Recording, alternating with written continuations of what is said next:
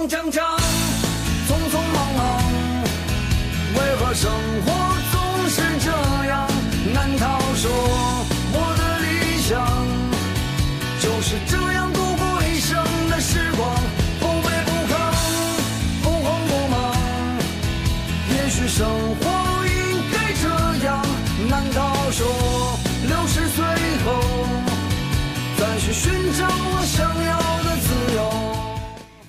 大家好，欢迎收听《人生一瞬》的第十七期，这里是朝风。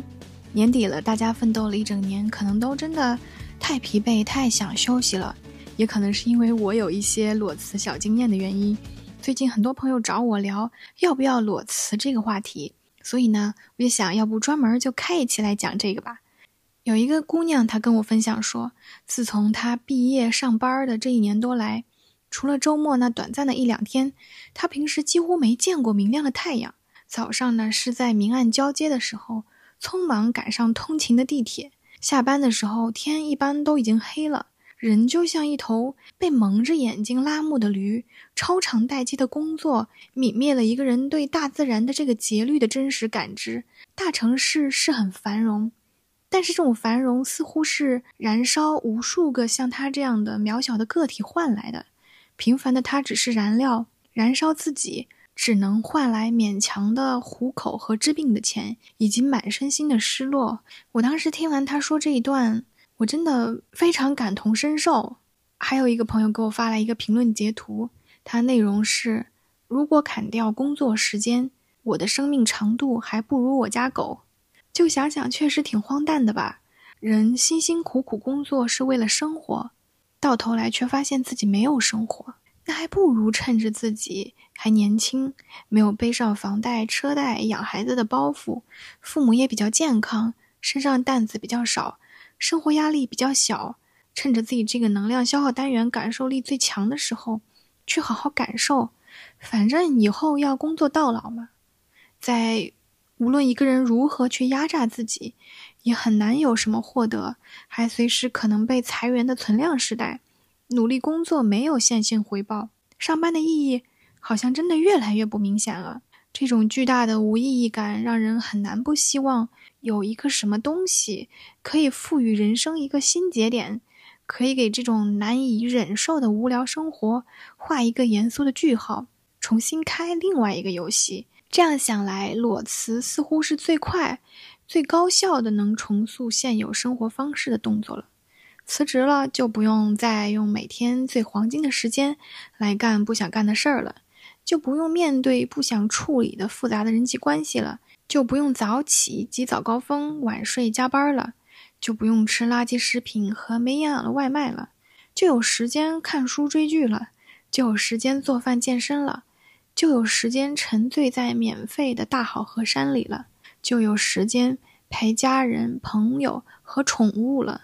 而且裸辞就像谈恋爱没感情了，但在关系里还保持着一对一的绝对忠诚，是对前公司最大的体面和尊重。这样一想，就会觉得裸辞除了失去稳定的工资和五险一金，剩下的好像全是好处。那种感觉就像高中的时候盼望着考上大学的时候很相似，就是一种上岸的感觉。然后作为一个有一些不成熟的 裸辞小经验的过来人，现在如果你让我再回答要不要裸辞这个问题，我真的觉得还是不要考虑的这么简单，尤其是如果你想的是裸辞之后就能靠自媒体等这种看起来好像成本比较低的事儿重启人生，真的别信。虽然现在网上铺天盖地的裸辞做自媒体重启人生，但是呢，作为一个主业副业都在做自媒体的相关业务的人员，我想说。个人 IP 真的是一条没有答案可以抄的路，做内容绝对是一件非常难、非常难的事儿，要靠天时地利人和才有可能上道。上道之后也是一个持续输出的过程，这个过程很可能会榨干你本来就不多的分享欲，而且如果你自己没有一个很合适的产品来沉淀这个流量的话，其实变现也是一个很难的问题。最好是把它当做一个用来。梳理自己情绪、分享自己的心情的这么样一个东西，不要给他太多的负担。那么，抛开裸辞，靠自媒体重启人生，我个人觉得辞不辞职，主要分两种情况吧。一种是太累了，真的需要休息；还有一种就是在旷野中找到了属于自己的新轨道，像那种。已经非常有钱了，已经不需要考虑工作和生存，只需要追求天命的人生，那又是另外一种烦恼。今天就先不讨论了，我们就先从太累了需要休息这种情况来说吧。其实最好的解决办法，就是在工作的过程中，经常注意给自己松绑，不要给这个工作赋予太多的意义。大部分的工作它就是一个 job。就是自己的时间和技能换生存资料，没有什么 calling 在里面的。就即使是在做有 calling 的事，也依然还是需要忍受很多这个细琐没有意义的部分。不要太理想主义了，累了就休息，没有意义，咱们就在工作之外给自己找其他意义。实在不行，咱们就换一个工作和赛道。总之就是别欺负自己的身体。我就是一个特别容易过劳，而且还很理想主义的人。一干起活来就想一鼓作气给他搞到底，而且还总是思考这活儿到底有没有意义，所以就很容易身心双重的这个过劳透支。到发现的时候，往往身体已经承受不了了。现在回想起来，与其说是我选择了裸辞，不如说是裸辞选择了我。真到了这一步。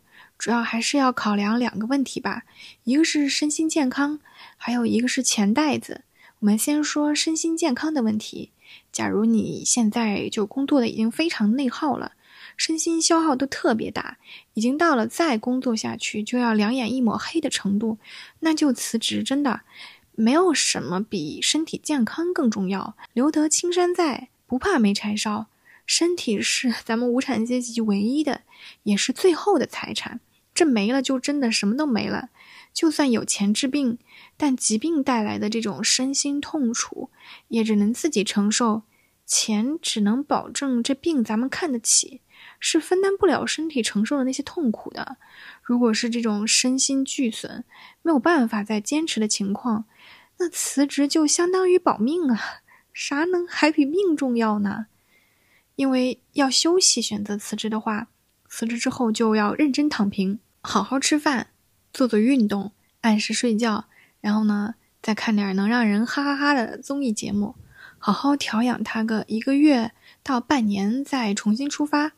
我二十七岁的时候，因为过劳裸辞过一回，那时候休息了十个月，那十个月是我人生到现在为止最健康、最轻松的十个月。那时候年轻嘛，想问题很简单，我甚至连社保都没有自己交。就是纯休息，每天三餐给自己做的特别健康，然后呢做运动，瑜伽呀、力量训练呀什么的，每天两三个小时，然后遛狗、看书，还睡得很早，就是躺得特别平，没有一点烦恼，太快乐了。我有时候会想，可能刚好我们生活在这个工业时代，所以才觉得上班是必须的吧。因为除了这个手段，好像也没有什么可以换取生存资料的手段了。这段人人都要到一个公司里面去做够八小时的时光，可能未来放在整个历史长河里面，都是人类历史中非常短暂的一瞬间。只是我们刚好碰到了这个瞬间，所以才觉得理所当然。工作肯定不是必须的，只是我们现在还缺乏其他的可能性，所以显得好像没有工作天就要塌了似的。所以呢，如果你辞职就是为了休养生息、修复自己这个被折损的耗材的，那就不要再继续焦虑了。想打工肯定会有工打的，不过是个时间问题。想休息就千万千万不要搞仰卧起坐。辞了以后，每天焦虑，gap 会不会让自己背上案底？会不会不好再就业？会不会技能退化，跟不上时代？然后让这个焦虑换了一身衣服，又重新回到自己身边？那真的还不如继续坐在工位上，调整调整心态，想想自己能搞点什么有精神寄托的事儿呢？好好休息，做做运动，吃点好的，闲了再多看点书。把自己的这个心态搞好，辞职了就不要再花一秒钟的时间来 emo，要好好的修复自己。再回职场的时候，咱们就主打一个闭关高人再入世修行的心态。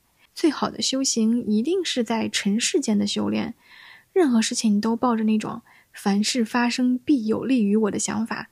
关关难过，我们关关过。然后在找下一份工作之前，好好问自己三个问题。第一个问题是：上一份工作是什么原因让我不爽？把自己的原因和外界的这个原因剥离清楚。比如我自己认真反思之后，就是。别人 push 我是一回事儿，关键是我自己本人对自己太 push 了，然后太完美主义了，而且责任感太强了，导致这个身体和情绪过载。如果我不改掉这个毛病，那么下一份工作我一定还会重蹈这个轮回。我再换到任何一个单位，它都是一样的。那第二个问题是，我想做什么工作？可以列一个表格，分析自己的兴趣爱好和天赋长板。通常别人想让你帮忙、想占你便宜的那件事儿，就是你最擅长的。比如说，我从小就老有人找我写东西，从写情书 到作文到演讲稿，什么需求都有。那我的长板就是写作呀，我就找这方面的工作，就相对更拿手一些。这里存在的一个问题就是，一个人的兴趣爱好。可能跟他擅长做的事情是两回事儿。比如说，我有一个朋友，他的兴趣爱好是拍拍照呀、写写东西呀、搞搞文艺呀。但是呢，他实际上更擅长的东西是搞数据。那他就可以找一个搞数据的工作，尽量呢轻松的谋生，然后呢把结余出来的时间、精神寄托在这个搞文艺上。那第三个问题是，我怎么找到我想要的这个工作？选定了自己的这个工作的大致方向以后，就可以根据想做的行业去筛一筛，看一看那些职位的描述里面都会有什么要求，把自己的技能尽量往上面凑一凑就好了。比如说，我之前从老师转行到新媒体运营，确实八竿子打不着，那我就自己做个公众号，呃，小红书。做点视频啊，做点文案啊，那有了一定的作品和数据证明，我可以胜任相应的工作就行了。适当的准备是可以的，但是千万不要过度准备，不要去整太多，总觉得自己不行，让自己太累了。为了休息来停下，就一定要好好休息。那第二个问题也是一个比较关键的问题，就是钱袋子的问题。我们要裸辞去躺平一段时间的话，还是得综合考虑一下自己的这个裸辞之后的基本开销，先估摸一下自己打算躺多长时间，最低成本要花多少钱，钱袋子够的话，咱们就休息呗。想打工总是有工打的，就是个早晚的问题。来人间一趟不只是为了吃苦，咱们总要看看太阳。那么再说另外一种情况，就是在旷野里看到了其他可能。比如说我是撰稿的，我就发现我可以通过一个星期的工作量赚到在工位上做一个月的钱，那我是不是就可以考虑从这个工位上撤出来，让我这个时间成本获得它应有的价值回报？再比如说，我可以直接跟市场进行交易，完成闭环，而不需要通过公司这个中介了，那我也可以考虑从这个链子里走出来，去做一条自己的链子。只工作不上班的生活，谁不想要呀？但其实，在当下的这个时代背景里，在旷野里开新路要承受的压力，我个人觉得可能比太累了，想要躺平一段时间再出发更大。第一个问题是，你会面对突如其来的这个月薪成瘾症。月薪它就像空气一样，你有的时候你是不怎么能感觉到它的重要性的，但是没有的时候真的好慌啊。打工是一个非常熟悉的生存路径，有一种麻木的踏实感。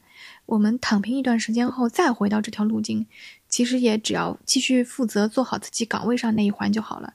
即便公司业务不好，也不影响我们按时领到薪水。但是自由职业。往往意味着一个人负责从构思到设计到生产到销售的整个过程，还意味着从月月领薪水的工业时代一下退回到了一顿饥一顿饱的农耕社会。所以，刚开始做自由职业，心情真的会跟着收入过山车。这一单拿到了，之前工作一个月才能赚到的钱，开心的要死；下一单又不知道什么时候能开张，又焦虑的不行。尤其是以前要是已经很习惯了那种月月拿钱的生活。脑子里面有很多的很强的这种打工人思维，遗留文件没有清除，是很难不用旧指标来衡量新生活的。就拿我自己来说，裸辞之后突然拥有了完全交由自己支配的时间，让我有一种时间是我偷来的那种不自在的感觉。看书、学习、写东西，我每天都给自己安排的满满当当的。朋友说，我自由职业之后的那个作息和工作状态，和上班之间就只差一台打卡机了。而且我发现，我这个月薪成瘾病已经到了一种病入膏肓的程度。就像《稀缺》那本书里面讲的一样，人越缺什么，大脑的带宽就特别容易被缺的那件事填满，分心，而且还会降低这个流体智力。我前阵子 刷小红书，刷到思文晒自己的社保卡，说十五年前自己的脸还是方脸。我当时第一个下意识的反应，不是他的脸型有什么变化，而是天呐，他社保都已经交够十五年了，而我还要交八年，而未来这个社会变化，不知道还要再多交多少年。自己每个月交社保，就按最低的标准也要抠出去两千块钱，真的超级心疼。啊，整个人就很容易干点什么时候就会产生这个关于社保的这个稀缺情绪，而且自由职业还意味着更强的自我管理，没有人盯着你了，但是你自己要让自己生活规律，工作有产出，其实不是一件很容易的事儿。我见过很多打算裸辞之后重启人生的朋友，结果裸辞之后就是昼夜颠倒，外卖不断。一点运动也不做，更别提重启人生了。裸辞之后，一定要每天逼自己出去走走，去公园转转，什么都行。千万不要每天只在床和电脑桌这两点一线之间活动，这样用不了几天，这个动力就会丧失了，你就没有办法 再重启人生了，真的。然后第二个问题是，你会有一种丧失社会身份的透明感。我裸辞之后去理发店剪头发托尼老师问我是做什么的。我虽然自己有几个自媒体账号，但是呢，我没有做商业化，所以一个不能靠自媒体养活自己的博主，应该也算不上社会身份吧。被他问到的时候，一时间真的不知道怎么回答他才好，然后才恍然发现自己已经是一个没有社会身份的人了。我第一次清晰的感知到，好像。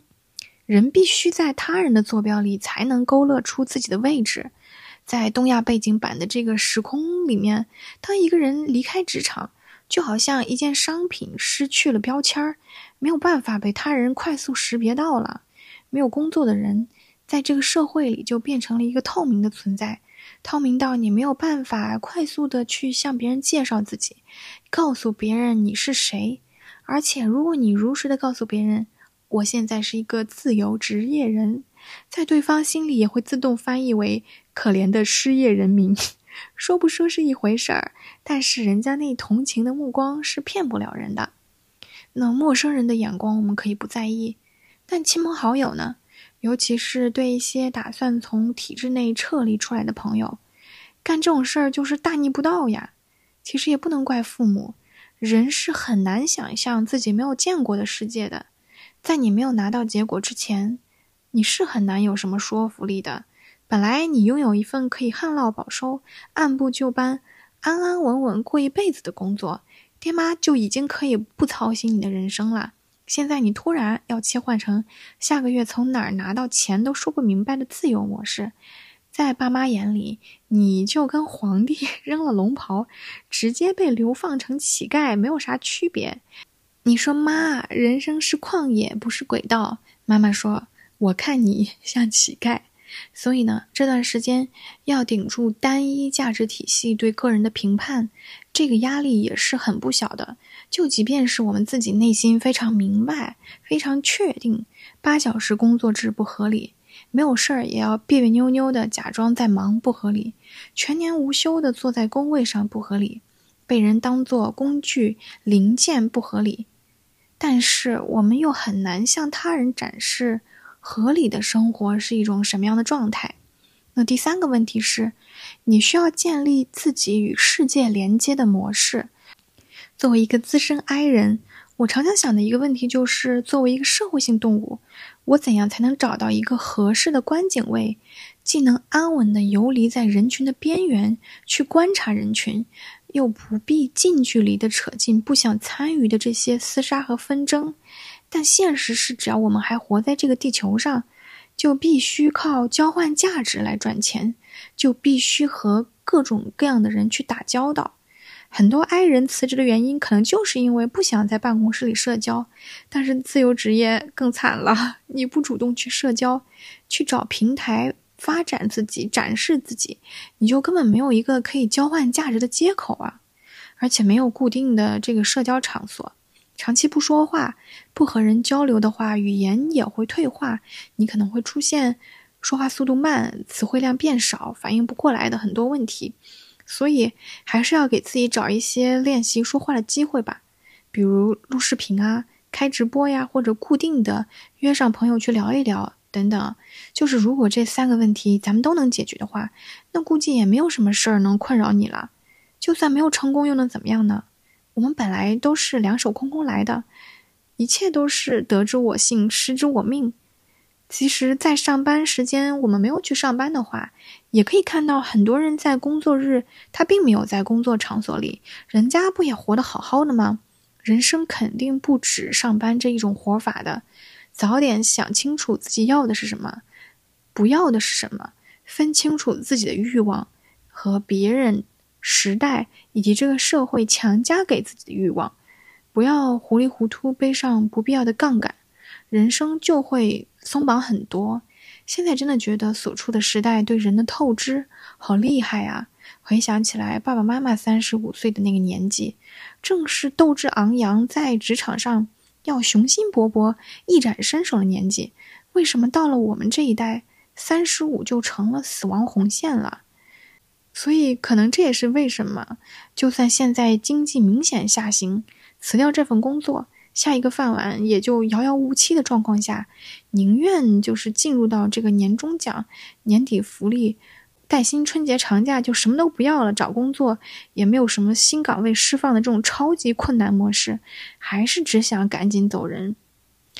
所以人有的时候真的不要怪自己，不是你干不了活了，没有能力了，而是所处的时代背景和人生舞台走到这一步了。我之前读一本书，它讲的就是每个人都有自己的天赋特长，那如果刚好是这个时代所需要的，就会很舒服。如果不是时代所需要的，那就可能会很难受。就好比你脑子特别灵光，想象力特别丰富，但是你所处的这个环境、这个平台不需要它，只需要你的身体足够强壮，能像一个螺丝钉一样去干活就可以了。那你就很难实现你这个脑力沸腾的自我价值呀。所以生不逢时的时候。只能想想怎么努力去寻找到自己和这个时代的一个契合点吧。希望我们都能有真正的生活，而不只是活着。好啦，今天的播客就乱七八糟的聊到这里啦。片尾曲是《活着》，我觉得是一首非常有意义的歌。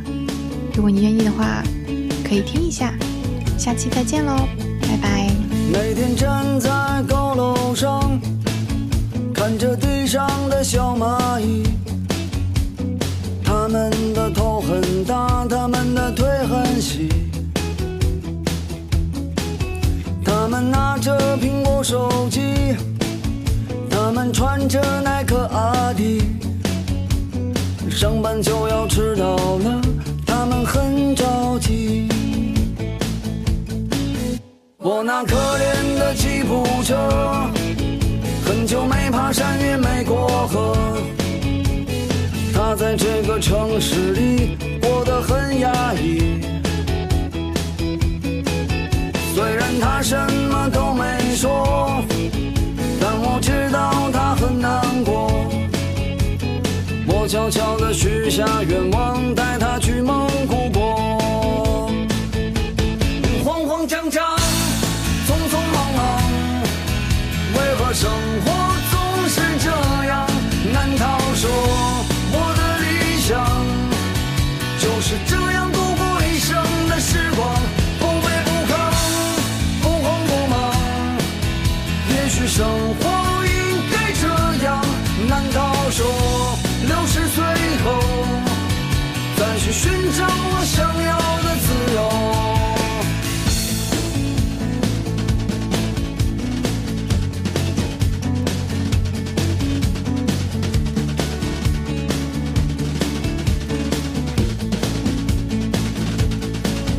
一年一年飞逝而去，还是那一点点小积蓄。我喜欢的好多东西还是买不起。生活总是麻烦不断，到现在我还没习惯。都说钱是王八蛋，可长得真好看。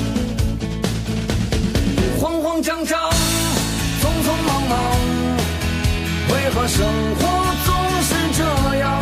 难道说我的理想就是这样度过一生的时光？不卑不亢，不慌不忙。也许生活